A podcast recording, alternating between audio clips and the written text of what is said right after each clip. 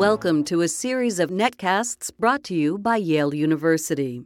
Welcome to the third episode of the Quadcast, a Yale Divinity School podcast. Yale Divinity School graduate student Emily Judd interviews Berkeley Divinity School Dean Andrew McGowan in a conversation that confronts the issues of Christmas, past and present. Dean McGowan shares how Christmas came to be celebrated on December 25th, Now, we have no idea what the real date of Jesus' historic birth was. how early Christians celebrated the holiday, What did they do? They went to church. Did they exchange presents? Not as far as we know. and Dean McGowan weighs in on whether Americans should, as President Donald Trump urges, start saying Merry Christmas again. Despite the president's strong background in business, it seems to me that it's actually the business world that has turned us into happy holidays people. Welcome, Dean McGowan.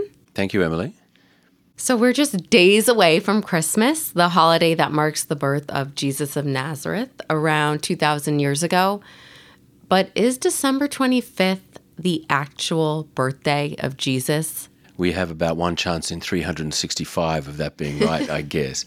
Now, we have no idea what the real date of Jesus' historic birth was, although the tradition that attaches it to December the 25th goes back to ancient times, but not really back into the first century, as far as we know. It doesn't seem to have been something that the earliest Christians were particularly concerned to record. And so, where did December 25th come from? Well, this is still somewhat controversial and uncertain, but I think that the best uh, evidence or the best argument for December the 25th seems to come from calculations that Christians were trying to make about when Jesus should have been born or could have been born. In other words, while there wasn't, as far as we know, any real historical memory of his actual date of birth, by the time we get to the second century, later in the second century at least, there are a couple of Christian authors. One of them is Tertullian, who is a well known uh, African Christian author, active in Carthage in the late second century. Another, Clement, who was a writer in Alexandria, a bit further east in Egypt. Tertullian suggests that Jesus was born on, guess what, March 25th. Clement, over in Egypt, is aware of some people, not people he's in the same church group as, but people who he's a bit critical of, who speculate that Jesus might have been born or baptized on one of a number of dates, one of which is, the, is a different date, January the 6th. Now, um, some listeners will also recognize January 26th as now the Feast of the Epiphany. And in the Eastern Mediterranean, January the 6th was actually the first date that shows up for the celebration of Christmas rather than December the 25th.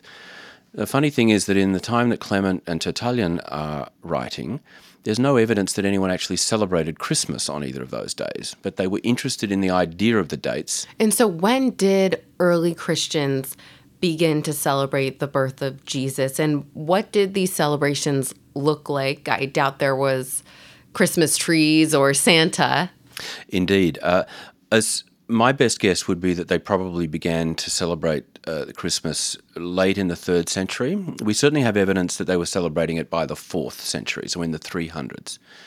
Um, when you get evidence for something going on and no one is saying, Isn't this a remarkable new thing? you have to assume it's been going for a little while. So we have a document, for instance, from the year 354, which has a sort of calendar for the whole of the church year, and it begins on December the 25th, the birthday of Jesus Christ. That's how this calendar of the church year begins. Honestly, I don't think we would see any resemblance between the Christmas festivities and practices of the 21st century and their Christmas festival. What did they do? They went to church. Um, did they exchange presents? Not as far as we know. Did they have any special foods attached to the feast? Not specifically for Christmas, but we can assume that just as for other festivals of that time, that they would have eaten um, more interesting food, food that was more expensive, food that was more desirable. In that world, um, eating meat was not a daily occurrence for many people, so perhaps it was a day when they would have actually um, eaten meat rather than just bread and vegetables. So, if the there is no biblical foundation for December 25th, could the date change? I mean, could we be celebrating Jesus's birth on January 6th or or something like that? Yeah, it, I suppose it could in theory. I think that we have to say that the, the significance and the importance of December the 25th doesn't have much to do with any real knowledge of when Jesus was born, but what it does reflect is a real interest that people have in celebrating his birth. Uh, now, January the 6th, which you mentioned, is certainly another possibility. And in fact, um, for maybe 100 or 200 years, as far as we know, uh, January the 6th was Christmas for a bunch of Christians. So, in the Western Mediterranean, the western part of the, um, the Roman Empire, December the 25th was the date that took root fairly quickly. But for quite some time, January the 6th was celebrated by Christians in the eastern part of the empire. And uh, Armenian Christians today will still celebrate January the, the 6th, for instance. Oh.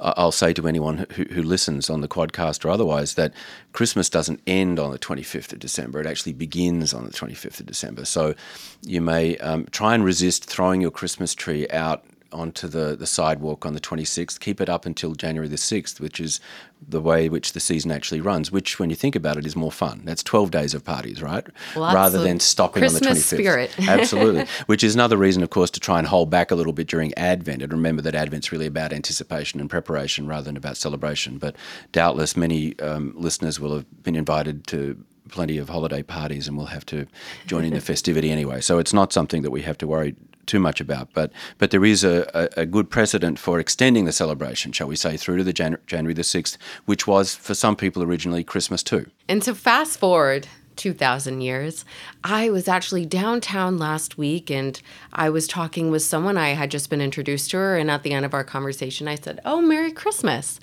Um, have, a, have a Merry Christmas. And I was thinking, you know, the current US president would probably be proud of that remark. Um, I'm not sure if I was, but uh, President Donald Trump campaigned on the promise that Americans would say Merry Christmas again under his leadership instead of Happy Holidays, which he disparaged as a term of political incorrectness. Uh, political correctness, I should say. Um, previous President Barack Obama used the phrases happy holidays and season's greetings in his Christmas cards or holiday cards.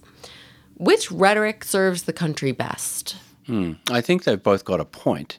Um, I think that the current president may be uh, overdoing the criticism a bit by suggesting that people have stopped saying Merry Christmas. I certainly haven't, and, and you didn't, whether or not you were sure that you should have.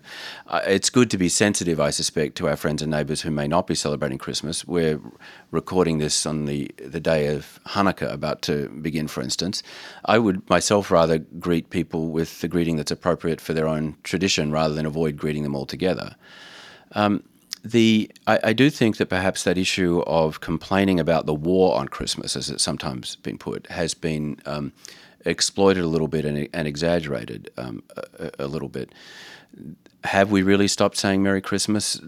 Some of the evidence suggests that in people people in fact are still saying Merry Christmas. The places where happy holidays seems to predominate, in my experience, are in things like stores where um, presumably those who rely upon the Christmas season as a time when they buy and sell a lot want to include all consumers by saying something like happy holidays. So, in fact, despite the president's strong background in business, it seems to me that it's actually the business world that has turned us into happy holidays people. How do Christians return to the original meaning of the holiday amid all this consumerism?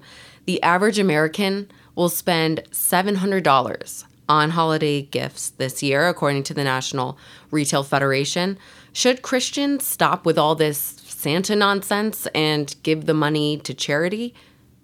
It's a good question, and I certainly uh, agree that there's uh, reason to pause for thought and to ask ourselves whether some of the forms of conspicuous consumption that we take part in at this time of year are really necessary or helpful to us.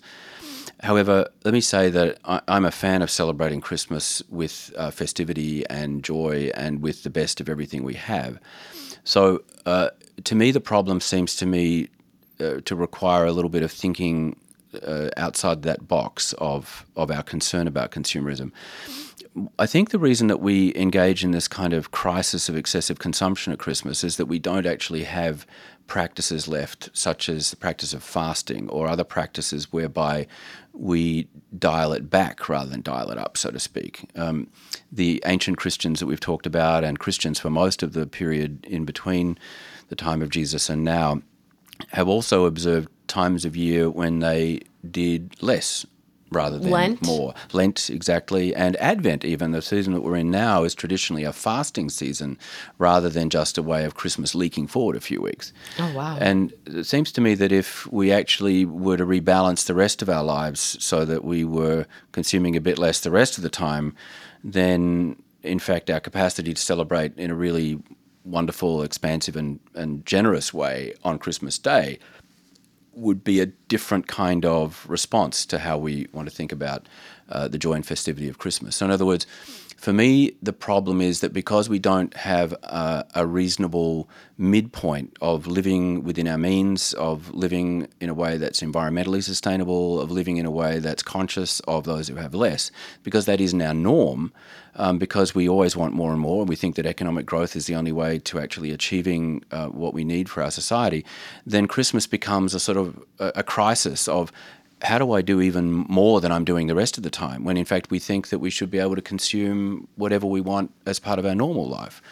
So it's actually the norm that has to be adjusted from my from my point of view first and foremost, rather than to dial back the festivity itself. And is this the responsibility of Christians to put the Christ back in Christmas? And can you think of a pr- practical example um, that, as a Christian, we could use? I do. I do like the idea that you mentioned before of being able to uh, give gifts to friends, which involves some gift to another person as well. You know, gifts that are charitable, um, gifts that are symbolic, gifts that reflect the joy of helping others. I, I also think, uh, as you gather, I, I'm a fan of celebrating properly, and I do think that people should eat and drink well at Christmas. It's a part of the joy of the life that God decided to share in by becoming incarnate in Jesus for Christians. Um, I I also think it's worth considering uh, how we handle hospitality, for instance. Um, that uh, Christmas, of course, is a way of getting together with our friends and family, and there's nothing wrong with that. But uh, I think that the test of an authentically lived Christmas has to include the question of how we're thinking about those who have less in our midst, which could be just people that we know who are lonely or people that we don't know who don't have the things that we might have on our Christmas tables.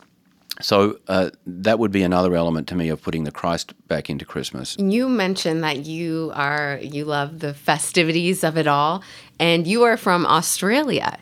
How is Christmas different in Australia? Do you go lie in the sand and make sand angels instead of snow angels, or do, do people, you know, how do they celebrate there? That's unique. Uh, that's a good question, and it's it varies a lot, to be honest, because many of us in Australia are parts of um, ethnic or cultural communities that come from the northern hemisphere, and so many of us have taken traditions with us that can have a somewhat hilarious uh, aspect when you put them into a completely different climate. Um, my own family, which has the strongest its strongest sort of ethnic roots are Scottish and Irish. Um, we, we will always still sit down to a, a hot Christmas meal, even if it's 100 degrees outside on Christmas Day, which has been known to happen. Uh, and we still serve things like uh, the, the steamed plum pudding, you know, which is sort of set aflame with whiskey on the top. So there are things that we do that probably reflect how it's done in Scotland or how it was done in Scotland 100 years ago when my forebears left there or something like that having said that, there are others who uh, celebrate Christmas in ways that are probably a bit more enculturated and, and climatically appropriate, so to speak. Surfing? Surfing, definitely. and, and, and there are families that have now had traditions, maybe over multiple generations even, traditions of going to the beach for Christmas. And maybe they'll have a barbecue on the beach, maybe they'll go for a swim. Um, and they might ha- still have their ham or turkey or whatever, but they might have it in sandwiches rather than uh, in hot form on the, on the dining table or whatever. So there's a, there's a great diversity of things. You know, the sand angel is one that I'm going to have to remember because I don't actually recall that idea, but uh, it's definitely one worth remembering for the next time I celebrate Christmas in Australia. So, do you think the early Christians would have been proud of the way that we celebrate Christmas now, the birth of Jesus, or do you think they would roll their eyes or, you know, be completely appalled? I think all of the above. You know, I think they would they'd be absolutely flabbergasted by some of what we do. I think they would be pleased with the idea of festivity and celebration to celebrate Jesus' birth. I think they'd probably be um, rather taken aback by the excess of some of our consumption, as as you've already alluded to. Um, and so there would be a balance, I suspect, of how they would be pleased with how some of the uh, traditions concerning Christmas have continued and grown as being means of acknowledging the birth of Jesus, but other ways in which they would probably think that our focus on uh, continuous and conspicuous consumption have perhaps lost a little bit of the focus of what Christmas should really be about. Dean McGowan, thank you so much for joining us and helping us figure out how not to be Scrooges this season. thank you, Emily. It's a pleasure to be here.